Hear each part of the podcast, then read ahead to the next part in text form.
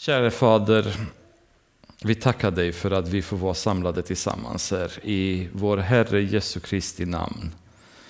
Vår frälsare, han som alltid medlar för oss. Fader, vi tackar dig för att du har gett honom till oss. Tack för offret på korset.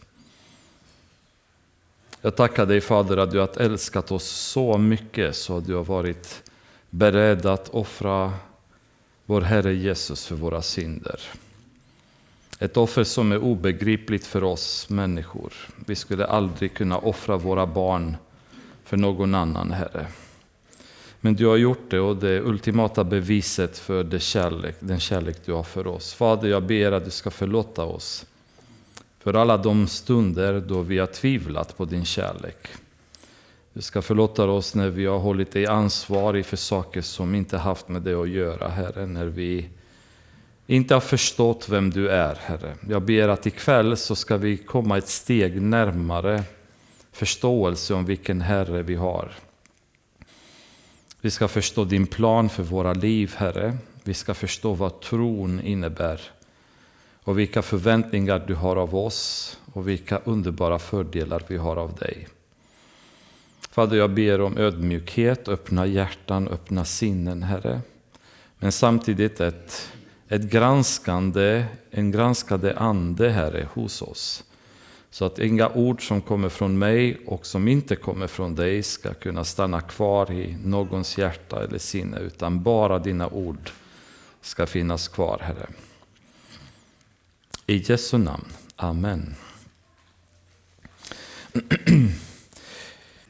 I Första Moseboken i kapitel 17, då hade Gud sagt till Abraham på den tiden att han skulle komma att göra honom en far till mycket folk.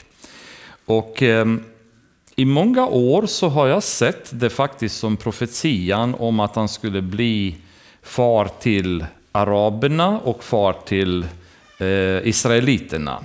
Och det är de två stora nationerna som jag såg Abraham som far till.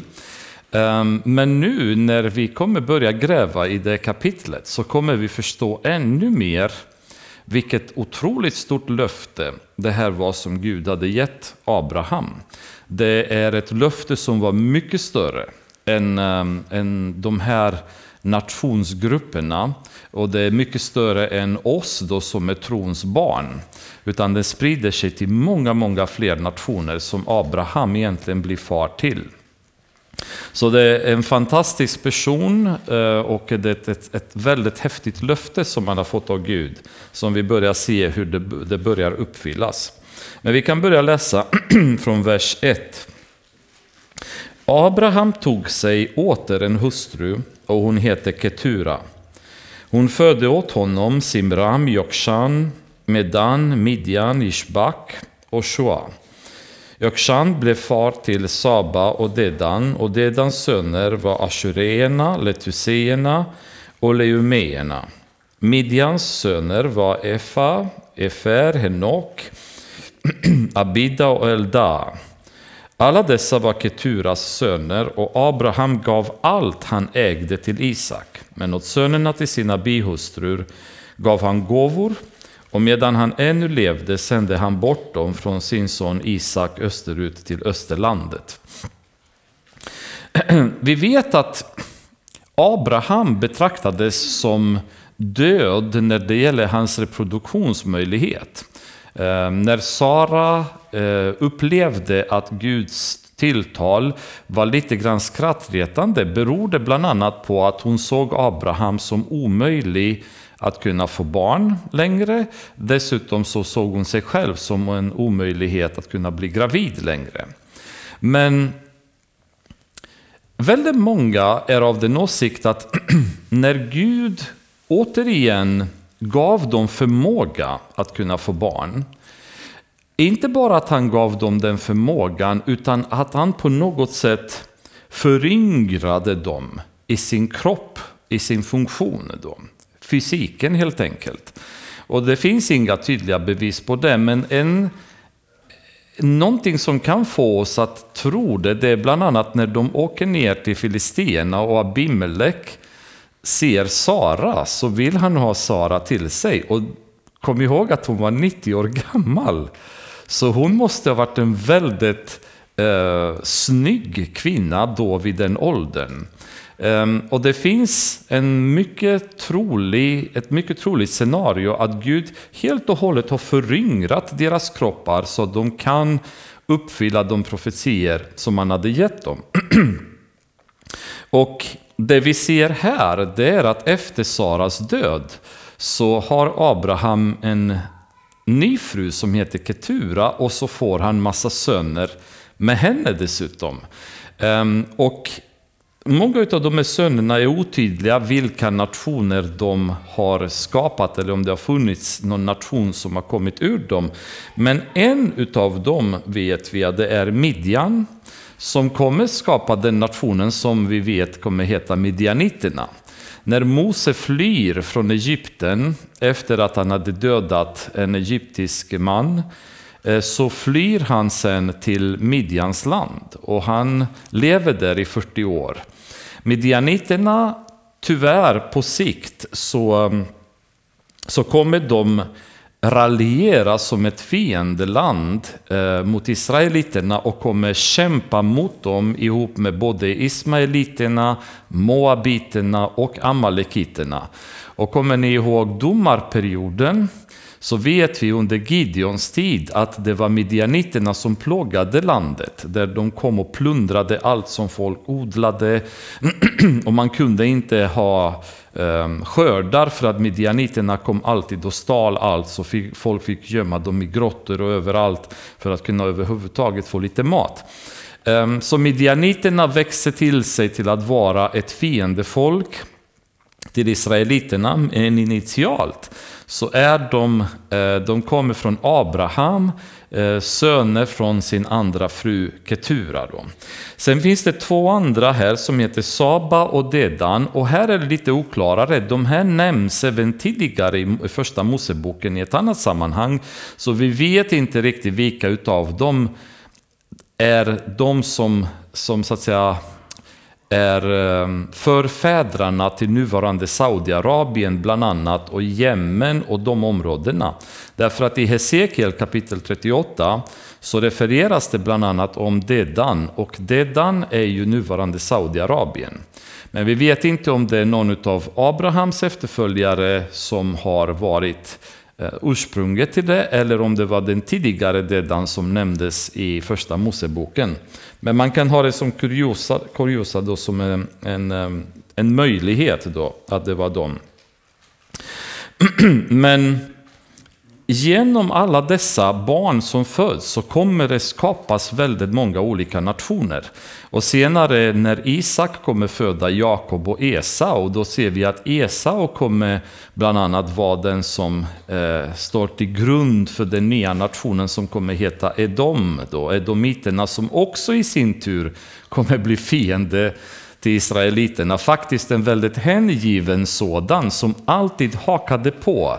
Så fort någon attackerade Israel så var edomiterna med och hjälpte till. Så de, det var ett väldigt stort hat mellan edomiter och israeliter till den punkten där ni som var med när vi gick igenom Jeremia, ni kommer ihåg att Jeremia ägnar en hel lång profetia om Edom och vilka straff som Gud kommer ha eh, mot dem. Så att det, det är väldigt intressant att se ursprunget till alla dessa nationaliteter då som sedan kommer tyvärr många av dem vända sig mot Israel. Då. Ehm, men löftet gick så mycket mer än bara två folkgrupp, det vill säga genom Ismael och genom Isak, utan det blev även Keturas söner som skapade nationer som alla kom från Abraham. Då. Eh, och sen är det ju den största nationen, om man säger så, det är ju de troende. Som genom tron kan kalla Abraham som vår far. Och vi är ju inkluderade i det själva. Eh, men det är ju en kort, bara en kort beskrivning här och i slutet av detta så står det att Abraham gav allt han ägde till Isak. Och det berodde inte på att han var förstfödde sonen, vilket var Ismael, utan att han var löftesbarnet. Så han var ju den son som Gud hade gett honom. Ehm, och då fick Isak allt annat. Men han försörjde väl även för de andra eh, sönerna som han hade med sina bihustrur. Ehm, men han skickade iväg dem till öster. Så att de fick inte vara i Kanaan, de fick inte dela på det landet som Isak egentligen skulle eh, ha som sitt land, utan de fick flytta på sig och ha andra länder runt omkring.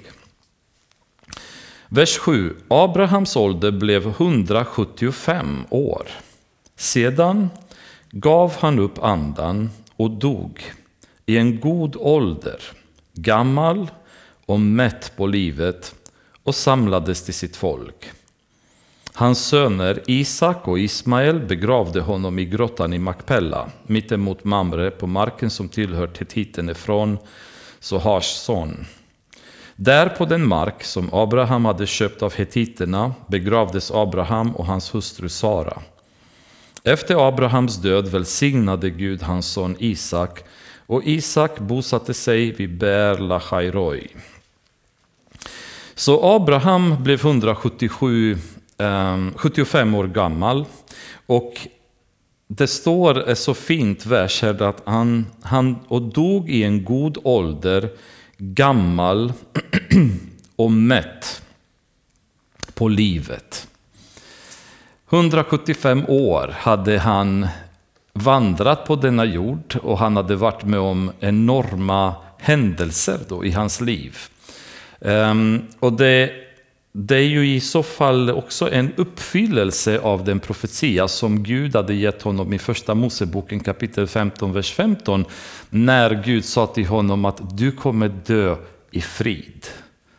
Det kommer gå lugnt till. Du kommer liksom, det är klart, det kommer inte bli något oroligt, något problem, utan du kommer dö i frid. Och det var ett löfte som Gud hade gett honom. Det intressanta är att idén som används i versen här när man säger att han var mätt på livet så är det ett annat ord som skulle kunna betyda tillfredsställd. Han var nöjd. Och när man stannar lite grann vid detta så kan man komma till ett annat djup då när man ser hur vi människor är idag. när vi står ansikte mot ansikte med möjligheten av att träffa Gud imorgon är vi nöjda? Känner vi att det, det, det känns bra? Vi är nöjda med vårt liv. Det är inte mycket vi kan se tillbaka och ångra. För det är ju nästan det man hör oftast när människor närmar sig döden. Så, så pratar man med en del och så hör man hur de ångrar så mycket. När man jobbade på sjukhuset så har jag fått möjlighet att sitta bredvid väldigt många patienter som var gamla. En del har jag suttit bredvid tills de gav sitt sista andan. Och inte sällan så var det så mycket ånger. Så mycket de hade ångrat. Relationer som hade varit trasiga i deras liv, saker som de kunde ha prioriterat, barnbarn som de, de har sett för lite och så vidare. Och det är väldigt många gånger som man upplevde att de tittar tillbaka och det är mycket ånger. Och om vi gör det själva, så hur ser vi på det som har hänt i våra liv? Känner vi att vi är nöjda? Kanske mätta på dagar är vi inte än, för vi är inte så gamla som man är. Men om vi tänker på, på det vi har gjort, det vi har levt. Hur har vi levt våra liv nu? Har vi mycket ånger? Eller kan vi titta tillbaka och känna bara, det känns bra. Det känns rätt, liksom det liv jag har levt. Eh, skulle jag göra om det så skulle jag göra det på samma sätt, ungefär. Och det är den här känslan som jag personligen har saknat många gånger. Jag har tänkt ibland om Jesus skulle komma nu. Hur skulle jag uppleva det? Och inte sällan så har jag känt det jag skulle uppleva var snälla Jesus, vänta bara lite till. Bara lite till. Eh, min, min rustning är inte på.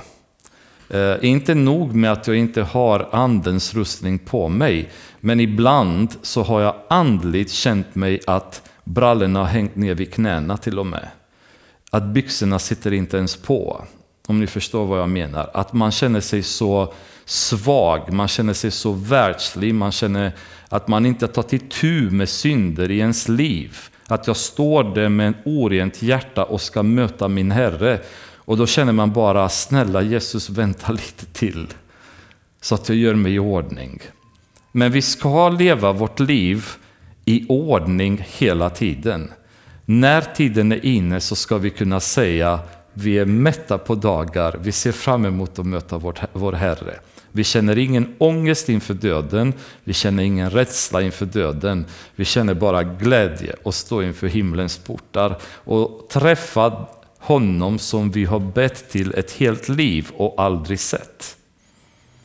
Och när, när jag har tänkt många gånger på det istället, tänk om Jesus kommer när jag är på knäna bredvid min säng och i bön och transiterar från en konversation där jag pratar med honom utan att se honom till att konversera med honom och se honom.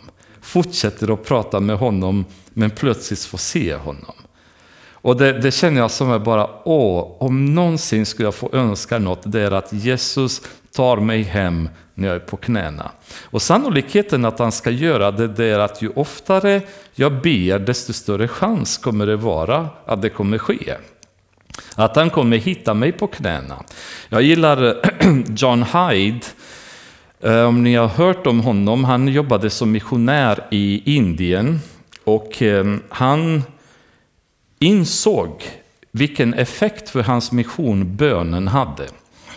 Och ju mer han bad, desto mer genombrott såg han i sitt arbete.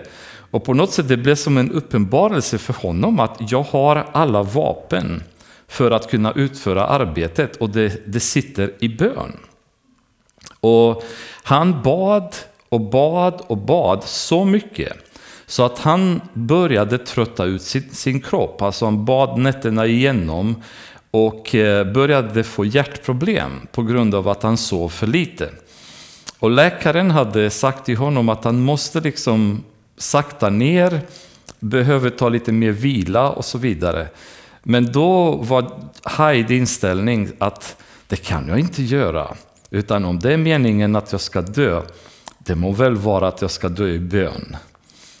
Det finns inget bättre än att jag ska dö medan jag ber till min Herre.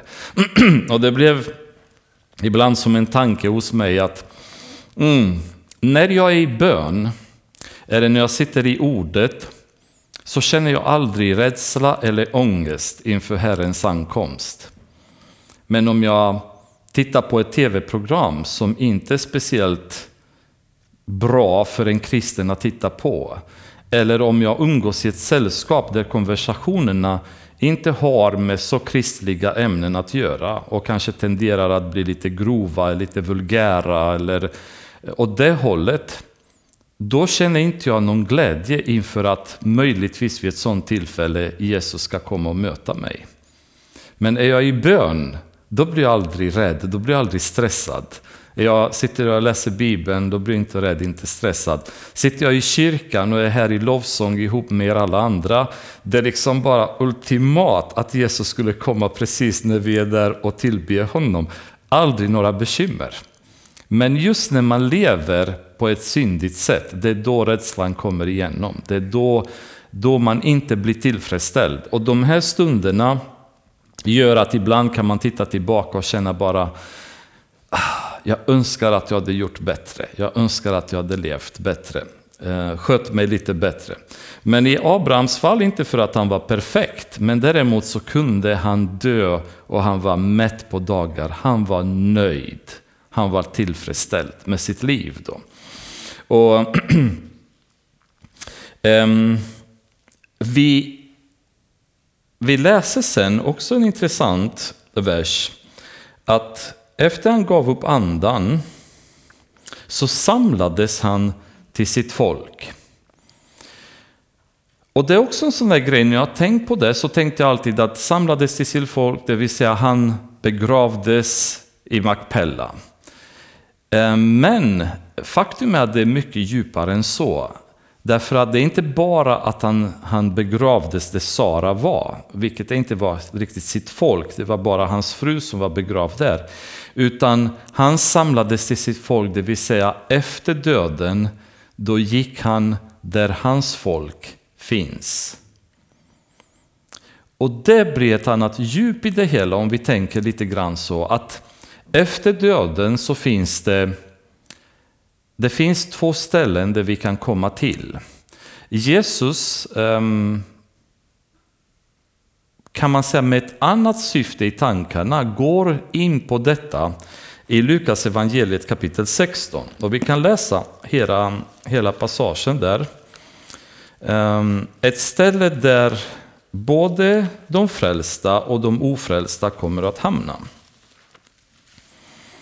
kapitel 16 och så läser vi från vers 19. Det var en rik man som gick klädd i purpur och fint linne och levde i fest och lyx varje dag. Men vid hans port låg en fattig man som hette Lazarus, full av sår. Han längtade efter att få äta sig mätt på det som föll från den rikes bord. Hundarna kom till och med och slickade hans sår. Så dog den fattige.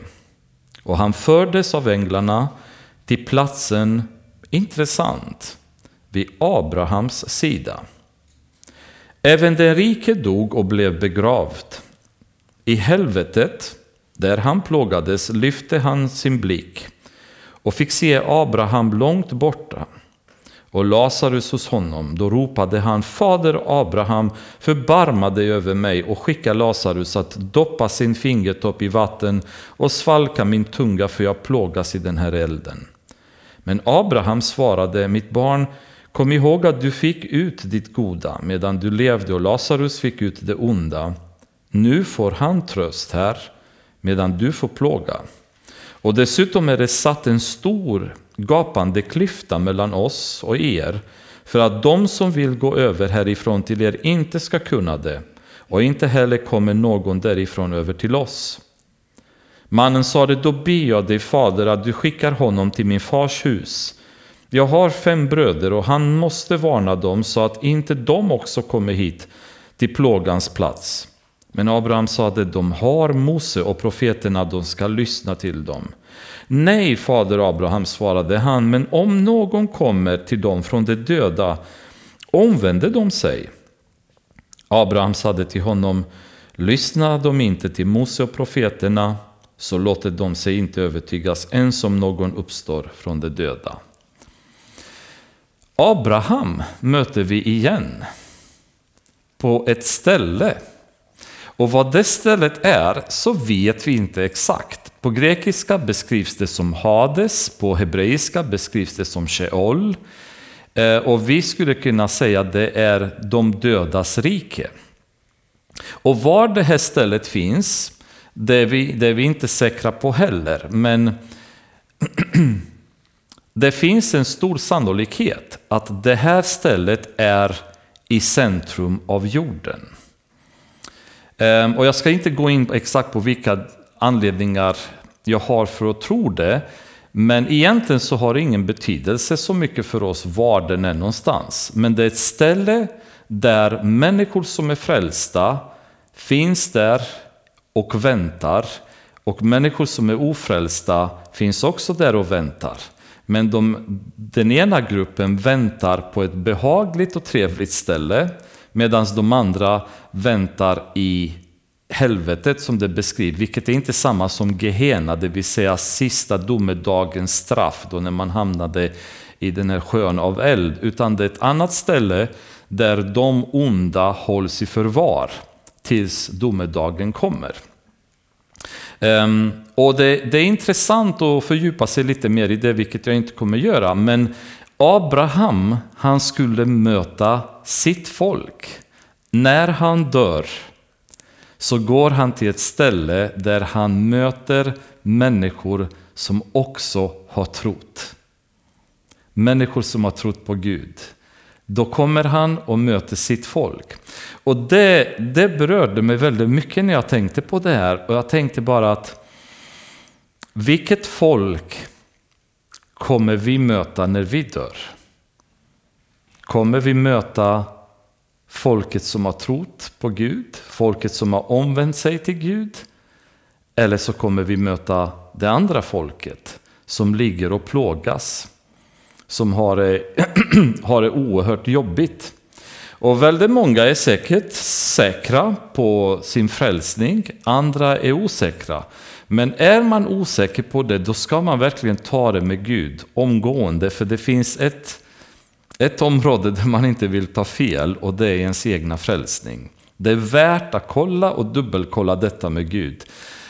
för han kommer inte låta oss vara omedvetna, omedvetna om vår situation med honom. Så känner någon sig osäker någon gång så kan man börja dyka in i ordet, be till Gud, så kommer Gud förklara väldigt tydligt vad man ligger till. Jag har haft en sån period i mitt liv um, när jag började läsa Uppenbarelseboken och fördjupa mig lite mer i boken. Jag blev helt skräckslagen när jag förstod att det här är på riktigt och det här kommer att hända. Och då kände jag, jag vill inte gå igenom detta. Jag vill vara med i uppryckningen. Jag vill inte behöva gå igenom vedermödan. Men då blev det en rädsla hos mig kring huruvida jag var frälst eller ofrälst. Jag hade vuxit upp i en baptistkyrka i Rumänien. Och både baptistkyrkorna och pingstkyrkorna de undervisade att man kunde förlora sin frälsning. Och då blev jag väldigt stressad över huruvida är jag fortfarande frälst eller har jag förlorat min frälsning? Och så började jag be till Gud. Och eh, den uppenbarelse som jag fick av Gud kring min frälsning var så fantastisk. Så sen dess så har, har den tron aldrig blivit rubbad, även om jag någon gång har fallit och haltat i min relation med Gud. Men positionen som jag är i honom är självklar för mig. Jag vet var jag sitter, jag vet att han är min far, jag vet att ingen kommer rycka mig ur hans hand. Det är jag helt övertygad om. Men är man lite osäker på det så skulle jag nog starkt rekommendera att göra det. För det, det man får från Gud är bättre än vad någon predik eller bibelstudie ni kommer lyssna på.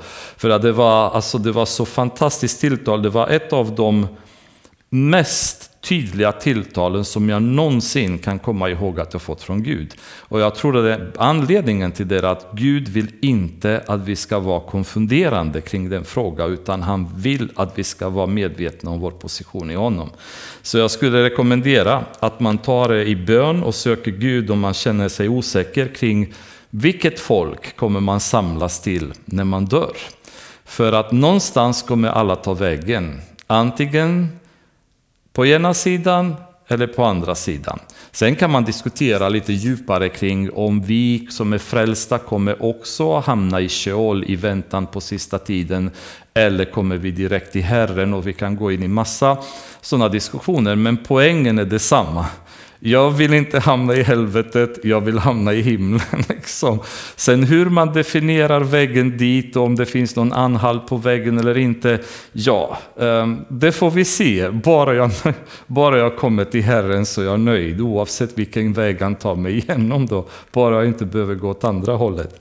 Så han samlas till sitt folk, han samlas till dem vars tro har varit detsamma. Människor som har trott på Gud och genom tron har de förklarats som rättfärdiga.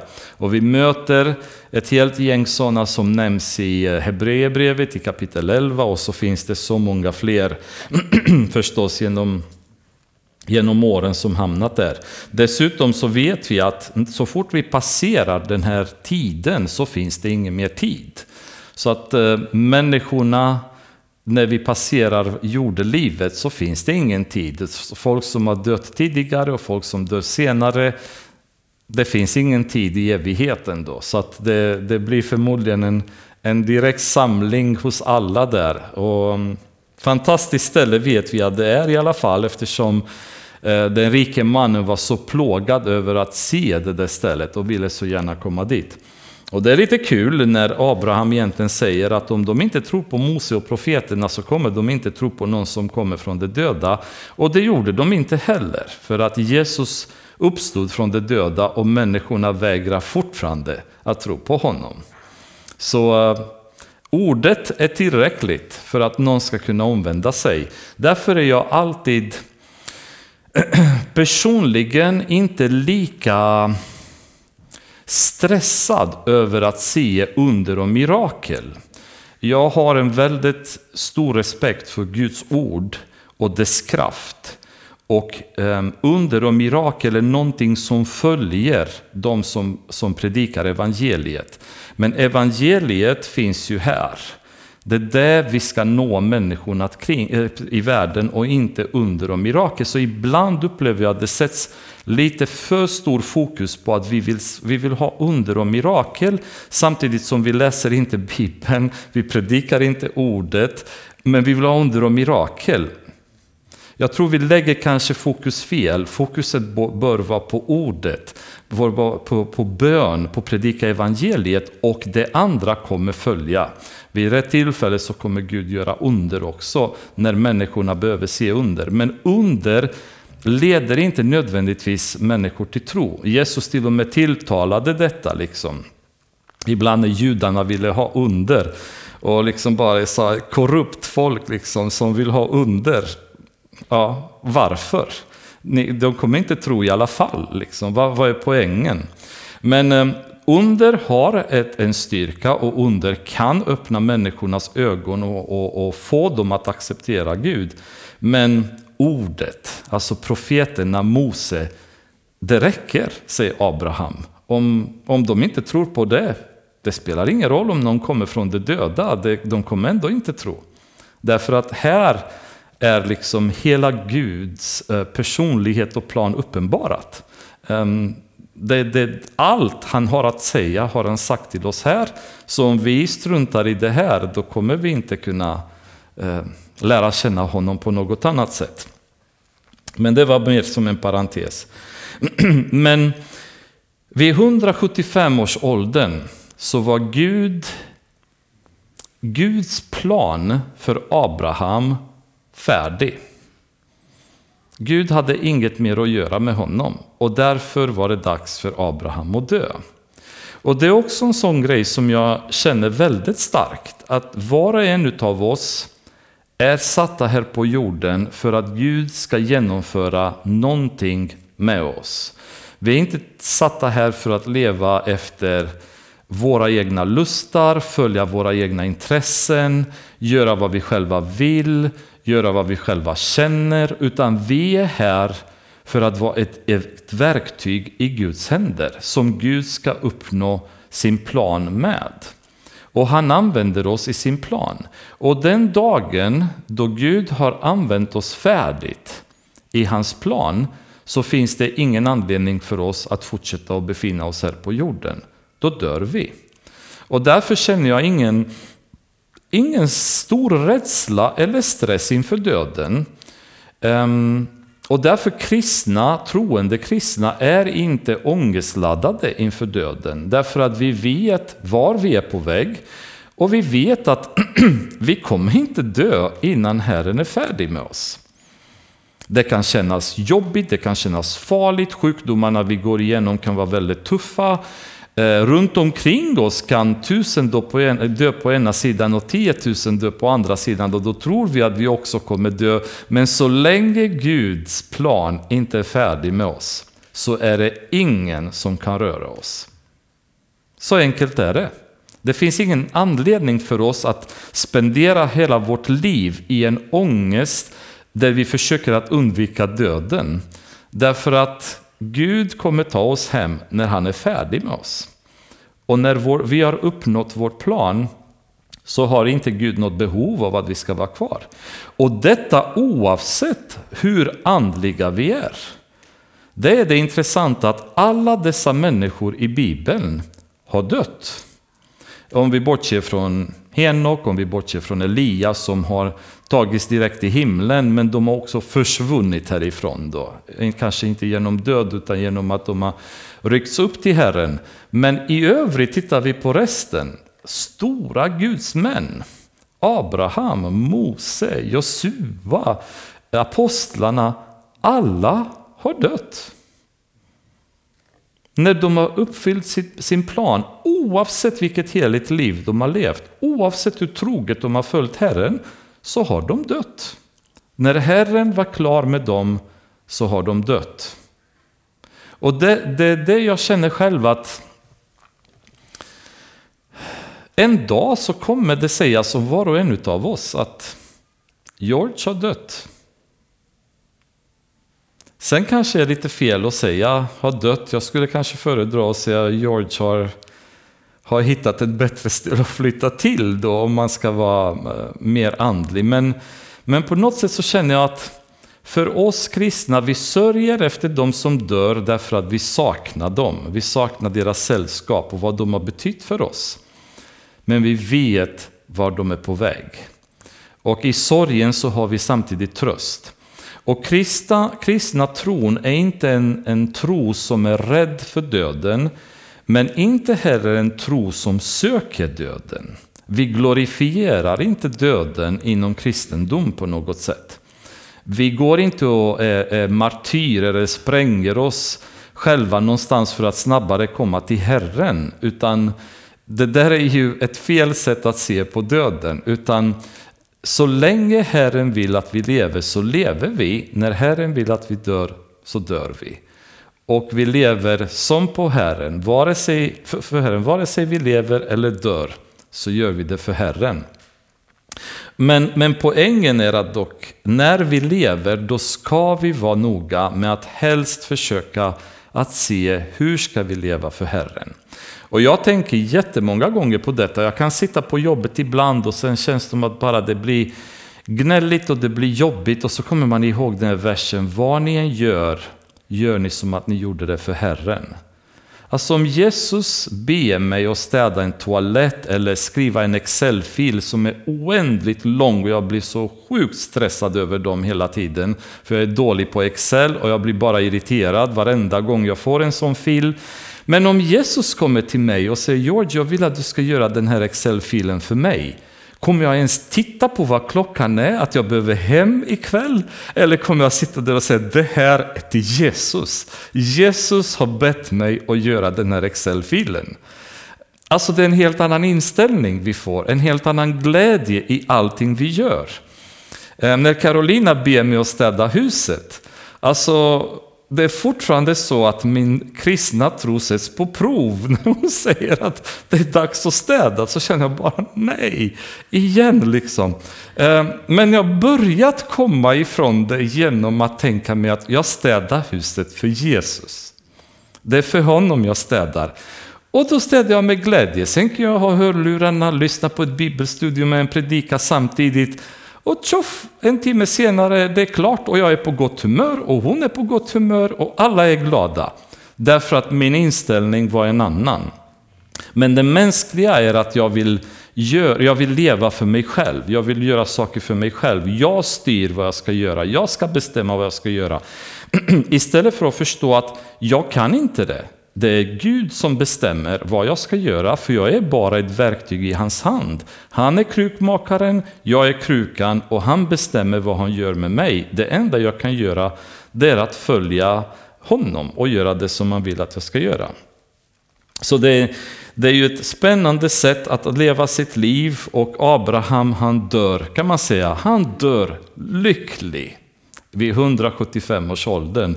Nöjd med livet, han var, han var färdig med jorden och flyttade hem till sitt folk. Då. Detta är Ismaels, Abrahams sons, fortsatta historia. Han föddes åt Abraham av Hagar, Saras egyptiska slavina. Och detta är namnen på Ismaels söner i den ordning de föddes. Nebajot, Ismaels förstfödde. Vidare Kedar, Adbeel, Mipsam, Mishma, Duma och Massa. Hadad och Tema, Getur, Nafish och Kedma. Dessa var Ismaels söner, och detta var sönernas namn i deras byar och tältläger. Tolv furstar för deras stammar. Tolv söner på samma sätt som Jakob kommer ha tolv söner. Då. Så det är väldigt spännande hur Gud välsignar Ismael så som han hade lovat också. Ismaels ålder blev 137 år. Därefter gav han upp andan och dog och samlades till sitt folk. Hans ättlingar bodde i områdena från Havila ända till Shur, öster om Egypten, där vägen går mot Assyrien. De slog sig ner mittemot alla sina bröder. Landet Havila, om ni kommer ihåg, nämns i början på första Moseboken, eh, där Edens lustgård var belagt. Så vet vi bland annat att det gick några floder och den ena passerade landet Havila. Och då har vi en indikation i och med detta ungefär var Eden var placerad. Sen vet vi att därefter så har jordens tektoniska plattor förflyttats och så vidare i och med Noas flod. Men någon slags referens till att det måste ha varit någonstans i mesopotamiska området kring Eufrates. Detta är Isaks, Abrahams sons, fortsatta historia.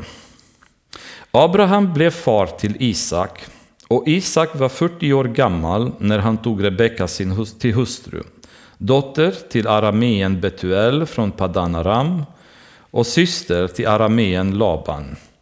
Isak bad till Herren för sin hustru Rebecka eftersom hon inte kunde få barn och Herren bönhörde honom så att hans hustru Rebecka blev havande. Um, det är jätte jättekul här att läsa lite grann um, om Isak. Ni kommer ihåg att när, när Rebecka träffade Isak för första gången så, så var han i Beersheba och han, han gick ute på fältena lite grann och mediterade för sig själv. Och det känns, bland de tre patriarkerna, Abraham, Isak och Jakob, Abraham har gjort jättemycket häftiga grejer. Jakob kommer göra jättemånga häftiga grejer. Isak är den mest anonyme av de tre. Han gör inte jättemycket grejer. Han, han, han knappt reser, han är bara inne i Kanans land i princip, förflyttar sig. De andra liksom har varit lite mer i action, det har hänt saker, men han lever ett väldigt stillsamt liv. Um, och vi, vi hittar honom lite grann i någon slags meditativt tillstånd när han möter Rebecka. Och det här tycker jag så mycket om. Isak bad till Herre för sin hustru Rebecka. Han, han liksom har Rebecka på sitt hjärta och ber för henne. Ni kommer ihåg förra gången att när Isak gifte sig med Rebecka, det står och han älskade henne. Så det känns, på något sätt så får man en, en, en känsla över att Isak var en mildare, en mer känslomässig person. Och när Jakob föds så, så ser vi att Jakob är en likadan själv, så det är möjligt att det har gått i arv. Den här um, personligheten kan man, kan man säga, kanske lite mer melankolisk person, uh, lite mindre um, actionfylld då som, eh, som Abraham har varit och som, eh, som Jakob kommer vara i andra delen av sitt liv sen. Eh, eller som Esau visar sig vara. Men det, det är bara så här goa, goa små inslag som dyker upp om Isak hela tiden. Och det är lite speciellt återigen i och med att det är han som oftast är en förebild av Jesus. Att vi, vi hittar Isak i de här mer goa känslorna, fridfulla stämningarna och så vidare och inte de här krigiska situationerna som man kan se en del av de andra i. Och det här bara um, kärleken som han har för sin fru, liksom han ber för Rebecka. Han har henne inför Herren. Och det är ju, det är ju fantastiskt när inom en familj vi ber för varandra istället för att hacka på varandra och bråka med varandra. Att det finns bön mellan oss, att vi ber för våra fruar, fruarna ber för oss, för våra barn, barnen ber för föräldrarna. Det skapar en helt annan relation och det undviker väldigt mycket konflikter och problem. Då. Ehm, det är svårt att bråka med varandra och sen böja knäna och be till Herren. Det går inte. Alltså man känner sig som, jag har försökt, kan jag tala om för er. Jag har försökt att låtsas, inte, inte ta det med Herren, utan nu ska vi be för att människor ska bli frälsta i stöpen och så i bakhuvudet liksom bara, du har något att be om förlåtelse för innan vi kan gå vidare till resten då.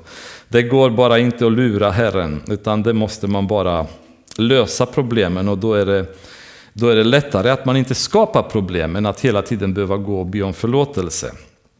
Då, då undviker man istället att man irriterar den andra. Men Herren bönhörde honom så att hans hustru Rebecka blev havande. Men barnet, barnen bråkade mycket med varandra i hennes moderliv. Då sade hon, om det blir så här, varför drabbade mig? Alltså på den tiden så hade de inte ultraljudsapparater så det är klart att de måste ha undrat vad händer i min mage liksom.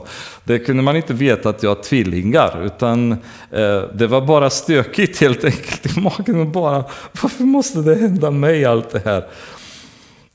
Och hon gick för att fråga Herren, det är också lite härligt. Alltså hon går och frågar Herren, Herren varför hände detta mig? Vad är detta för något?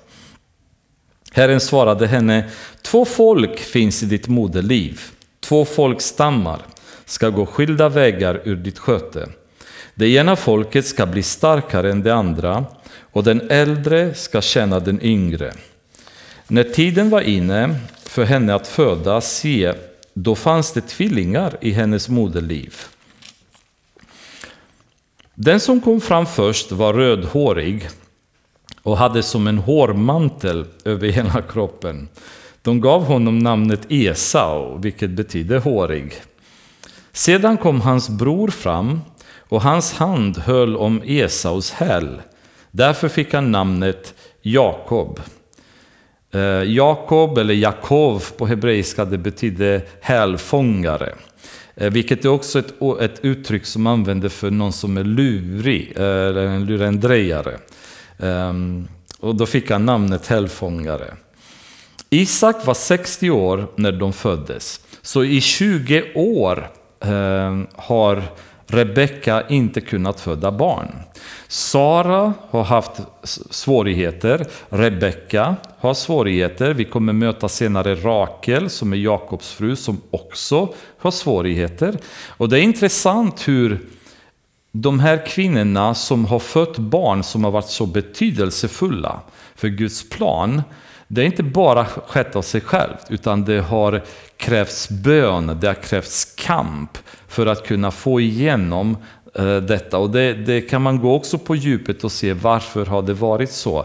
Varför är det ibland så att när vi vill följa Gud eller när vi vill leva vårt liv för honom så drabbas vi ibland mer av motgångar än människor som inte bryr sig eller som um, inte har Gud som huvudsyfte i deras liv. David går in på det hur många gånger som helst i psalmerna när han tittar på bara kolla på de orättfärdiga, hur det går för dem, kolla hur det går för mig. Varför är det så där? Eh, och så måste Gud ibland tala till honom och så slutar han salmen till slut prisa Herren, liksom, när han förstår, förstår Guds plan. Och det är ständigt psalmtänk.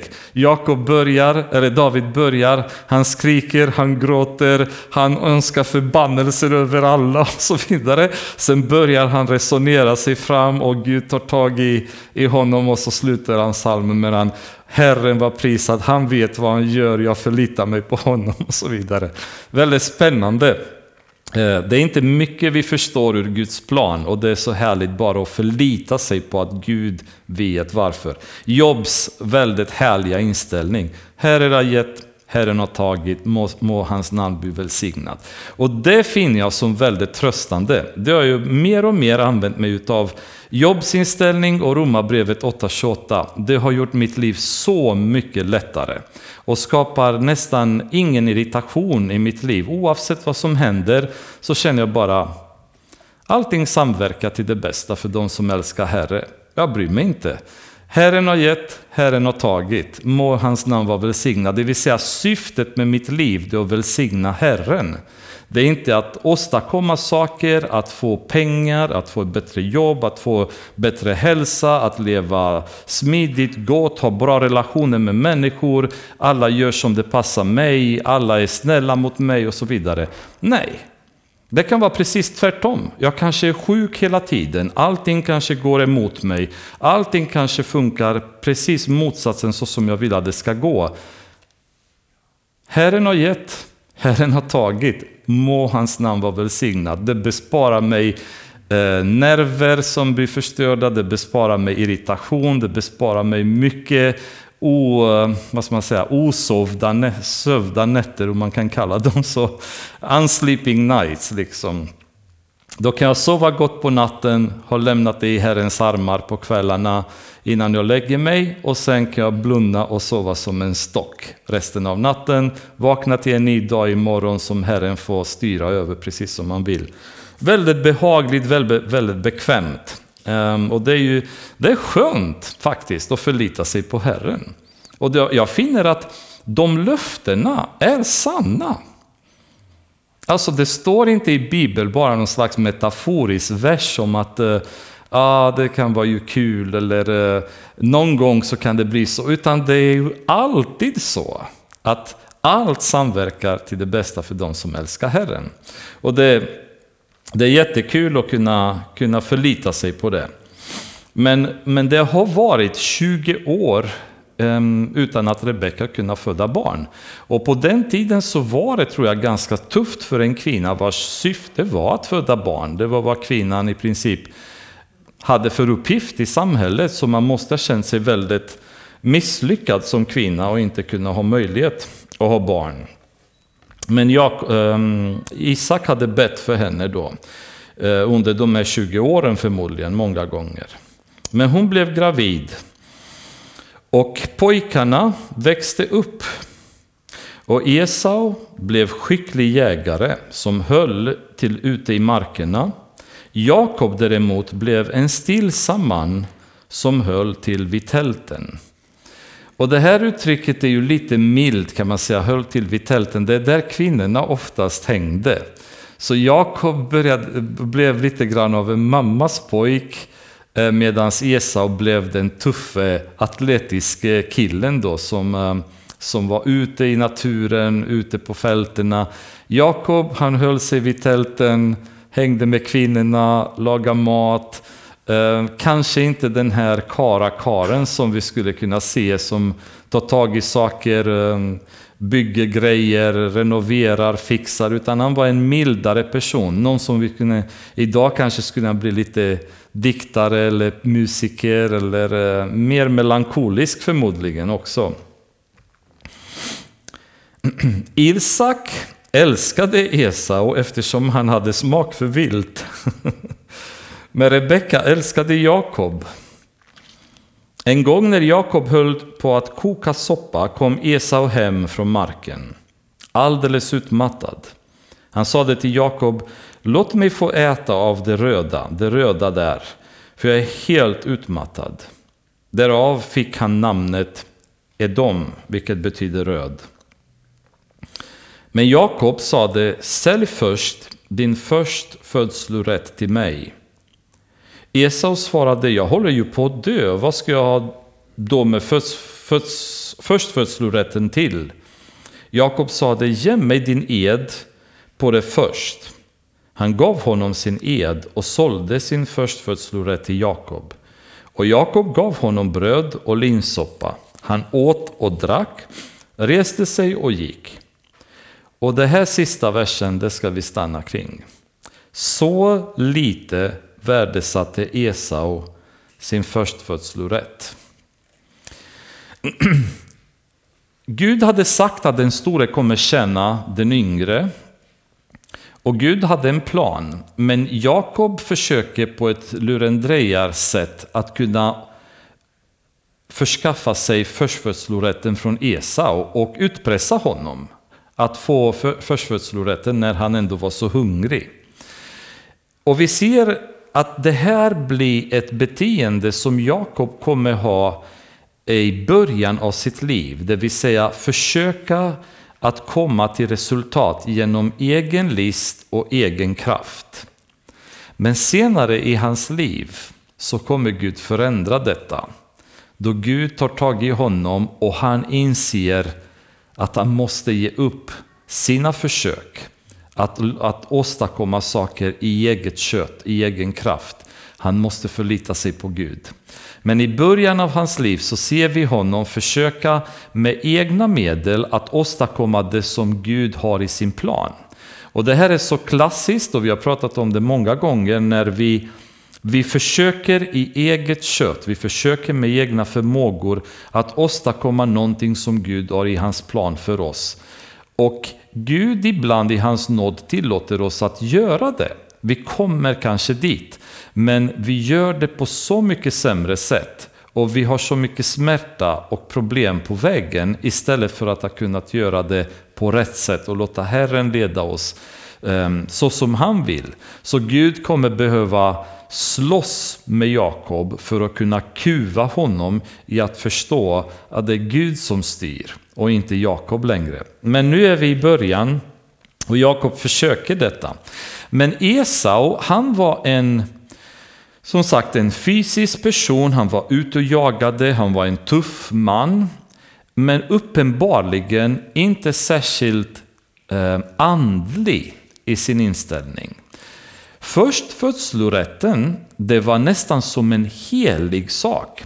Och anledningen till det bland annat är att Konceptet kommer sedan användas, eller, eller speglade det som Jesus skulle det bli, som kommer vara den förstfödde själv. Och hela det här konceptet med förstfödslorätt så var det en, en spegling av det som Jesus skulle bli och därför väldigt viktig. Vi kommer inte gå in på det för vi hinner inte, men läser man i Andra Moseboken, Femte Moseboken, um, flera andra delar i Bibeln, hur viktigt det här var med förstfödslorätt. Men i grunden i förstfödslouppgiften eller rätten ingick dels att man fick hela arvet från um, pappan då i huset. Um, när pappan dog, då var man husets eller uh, vad man kallade om det familjens huvud, familjens far. Men man hade också en prästerlig uppgift. Och det är ju det intressanta. Som först föddes så, in, så hade man den andliga, det andliga ansvaret över hemmet. Man var som en präst för sin familj, för sin klan, för sina anställda, för sina slavar och så vidare. Så hade man en prästerlig uppgift över dem. Och Esau helt enkelt, han brydde sig inte om det. Så den andliga biten, den andliga delen i hans liv var orelevant. Han var inte intresserad av det, han var ute, han hade sina intressen och brydde sig inte om den här andliga delen av sitt liv. I Hebreerbrevet så uppmanas vi i kapitel 12 att inte vara som Esau som gav upp sin förstfödslorätt och hamna i sexuell omoral.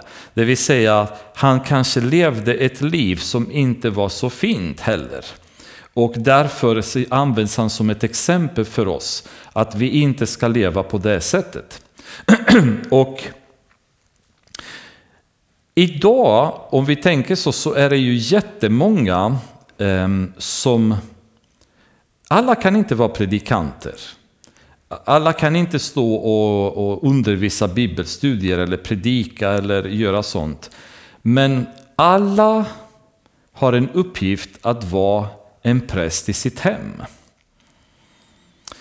Och det här menar jag ganska allvarligt. Ehm, utan att gå på väldigt djupa bibelstudier kring det. Men en man har en uppgift att vara ett andligt huvud för sitt hem. Och på grund av att så många män har gett upp den här tjänsten, inte bryr sig att uppfylla den här tjänsten, så hamnar väldigt många hem i andlig kollaps. Och har man ett hem där mannen inte agerar längre som prästen i sin familj, det vill säga inte är ett andligt exempel för sin fru, för sina barn, ett exempel som de ska följa, en klippa som de ska kunna lita på, någon som ska vara fast, som de ska känna trygghet att leva bakom, så blir det ett problem för familjerna när mannen ger upp den här prästerliga uppgiften. Och det var precis det som Esau hade gjort. Han värdesatte inte den här uppgiften som var helig inför Gud och han gav upp det för bara en skål soppa.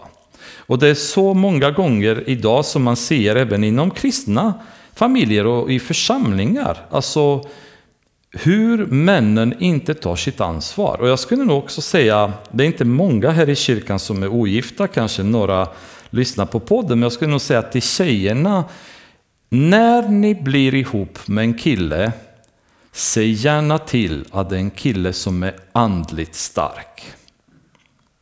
Ha det som en regel. Bli inte ihop med någon som är andligt svag. För ni kommer behöva någon som är en klippa i er familj som ni ska kunna lita på. Det betyder inte att, i, att ni inte kommer ha en roll. Vi, vi såg hur Sara lyftes fram som en andlig förebild för kvinnorna. Men se till att ni har en man som är stark.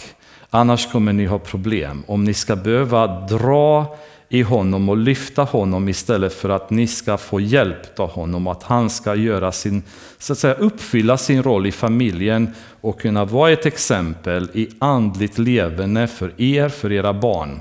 Det kommer betyda mycket för er lycka och er stabilitet i familjen. Och Esau används i Bibeln som en parallell till köttet, till världen och Jakob en parallell för det andliga. Och Gud säger i Malaki kapitel 1 att han hatade Esau och älskade Jakob. Paulus i Romarbrevet kapitel 9, han går igenom och försöker att resonera kring varför hatade Gud Esau och varför älskade han Jakob. Och när jag läste kapitel 9 i början så läste jag det för många, många år sedan. Första gången när jag läste det så läste jag det hungrig och sa hur kommer Paulus förklara det? Och så blev jag helt besviken för att han förklarar inte det utan halvvägs genom kapiteln och säger Vem är du att ifrågasätta Gud? Med vilken rätt ifrågasätter du Gud kring varför han hatade Esau och varför han älskade Jakob? Han gör som han vill. Och du är bara en kruka i hans händer, han är krukmakaren och han bestämmer. Och jag kände, vad är detta för förklaring? Jag vill veta varför Gud hatade Esau. Och jag kan säga fortfarande till 100% att jag vet inte. Men det verkar som att en anledning till Guds hat mot Esau därför att Esau trampade sönder det andliga. Och Gud hatar när köttet går istället för hans ande. När människornas kött, människornas eh, egna förmågor tar över den uppgift som Guds ande ska ha. Och när köttet lägger sig i väggen, då finns det ingen acceptans hos Gud för detta. Det ska bara bort. Det, är liksom, det accepterar inte Gud. Och det kan ju vara anledningen till det, men det, det är någonting som, eh, som egentligen är något att tänka på. Att vi har ett ansvar, men i våra familjer, att vara ett andligt exempel och vara en präst för våra familjer. Och det är ett ansvar som väldigt, väldigt många kristna män idag inte uppfyller. Och det är en tragedi för kristendomen idag. Familjerna havererar andligt och det börjar många gånger med att männen har gett upp och gör inte sitt jobb. De är inte till hjälp för sina fruar längre, de är inte till hjälp för sina barn. De ger upp. Och det finns ju världen som lockar, det finns andra intressen som tar över. Och som sagt, alla kan inte vara predikanter, men när man sitter och pratar med, med kristna och man ser att Jesus finns aldrig på vissa läppar. Guds ord finns aldrig på vissa läppar. då undrar man på vilket sätt uppfyller vi vårt ansvar gentemot våra barn? Om barnen inte ser mig be till Gud och läsa Bibeln, vad är det för exempel jag är för dem? Vad kommer de göra när de blir stora? Om de ser sin mamma och pappa i bön, om samtalet kring bordet när vi äter är kring Jesus. Om vi sitter i soffan på kvällen och äter lite popcorn och pratar om Herren eller sitter tillsammans och läser Bibeln. Om vi inte gör det istället, vad blir det för exempel för våra familjer och våra barn? Då ersätter vi Guds ande och det andliga med värld istället. Vi pratar om världsliga saker, vi tittar på tvn bara tillsammans, vi har bara världsliga samtal hela tiden, vi sysslar med världsliga aktiviteter, vi går på konserter tillsammans, vi går på underhållning tillsammans, vi hittar på bara massa saker. Men var är Jesus mitt i allt detta? Var är vår prästerliga uppgift som vi ska ha som män i våra familjer? Och Gud hatade Esau.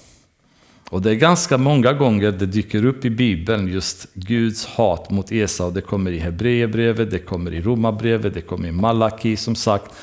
Um, så det, det, var någonting som var väldigt allvarligt i Guds ögon, så som Esau levde. Och därför älskade han istället Jakob. Jakob var så att säga löftesbarnet hos Rebecka också. Han var inte den förstfödde, men han blev den förstfödde. Och detta förekommer även senare, när Ruben kommer tappa sin förstföddes ehm, fördel på grund av att han har sexuell relation med en av Jakobs ehm, fruar, till exempel. Ehm, det förekommer liksom flera tillfällen, men det är någonting som Gud såg väldigt allvarligt på. Och det, det stannar vi um, idag. Det, det, finns ju mycket mer, mycket djupare vi skulle kunna gått igenom, men vi stannar bara vid de tankarna. Men jag hoppas att det, det är någonting som ni kan ta med er och det här just kring, um, kring vårt ansvar i familjen. Alltså det, det är någonting som vi behöver verkligen ta på allvar. För det börjar i familjen. Det börjar ju, och vi ser hur barn bara de, har, de har inget intresse för kyrkan. De vill inte komma till kyrkan. Men kan det möjligtvis ha börjat med att föräldrarna inte har kommit till kyrkan? Kan det ha börjat med att föräldrarna inte har visat intresse för kyrkan längre? Vi ser hur barn inte är intresserade av att prata om Gud, men hur mycket pratar vi med Gud med våra barn när vi är hemma? Vad kretsar våra samtal kring när vi sitter hemma med dem? Och det är någonting vi behöver rannsaka oss själva. Vi som är män i familjerna, eh, kvinnor för all del också. Men eh, jag sa till Elise en gång just kring detta att eh, utseende, det är trevligt. Vill gärna, är glad om hon har en jättesnygg kille om hon träffar någon gång. Han ska vara smart och han ska göra som jag säger helst också. Men det viktigaste, det är att han är andligt stark. Därför att det kommer betyda så oerhört mycket för deras familj om hon kan förlita sig på sin man som en andlig klippa och vet att när hon vacklar, då står han fast. Sen går det tvärtom också. När han vacklar så ska hon stå fast. Men uh, han ska helst inte vackla. uh, och det, det är någonting som jag tror är väldigt viktigt att tänka på. Säg gärna till att det är en man som är andligt stark. För då, eh, då blir det så mycket bättre. Fader, vi tackar dig för dessa tankar som vi har kunnat dela med varandra. Tack för ditt ord, Herre. Tack för all lärdom. Det är så mycket som vi kan lära oss från ditt ord om. Det är så många områden i våra liv där vi får uppmaning, vi får råd, och vi tackar dig Herre för att du är sån stöd för oss när vi behöver dig. Tack Fader för att du har den här församlingen här i Stöpen som ett ljus som ska lysa starkt. Jag ber att det här ljuset ska bara öka mer och mer Herre. Att våra liv ska lysa Jesus. Att när vi samlas med varandra, att vi ska uppmuntra varandra med ord från dig, vi ska uppmuntra varandra med Bibeln. Vi ska uppmuntra varandra med våra liv, Herre. Att vi ska kunna titta på hur någon annan i församlingen lever och vi ska bli inspirerade att kunna leva våra liv på samma sätt.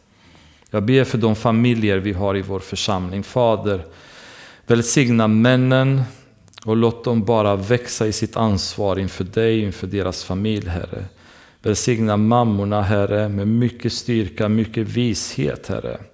Välsigna barnen, Herre, med en längtan efter dig. Att de ska bara vilja vara ihop med dig, Jesus. Och låt alla vars ögon inte riktigt har öppnats ordentligt till att se vem du är. Fader, jag ber att du ska uppenbara dig för dem. För vi vet att när du gör det, då blir allting förändrat. Jag ber för var och en, Herre, som har tappat kärleken, som har tappat intresse, som har tappat orken. Eller helt enkelt inte vill längre. Fader, jag ber att du ska ha nåd över var och en och bara uppenbara dig för dem. Vi vet att det räcker, Herre. Vi vet att det räcker. Jag ber att kärleken för ditt ord och kärleken för bön ska öka bland oss, Herre. Att vi ska bara bli ännu mer taggade till att spendera tid med dig. Och allt eftersom vi gör det, Fader, jag ber att du ska berätta för oss det du har att säga, det du vill att vi ska göra, Herre. Ge oss styrka att kunna göra det. Ge oss ett gott hjärta och god inställning, Herre. Tack Fader, i Jesu namn. Amen.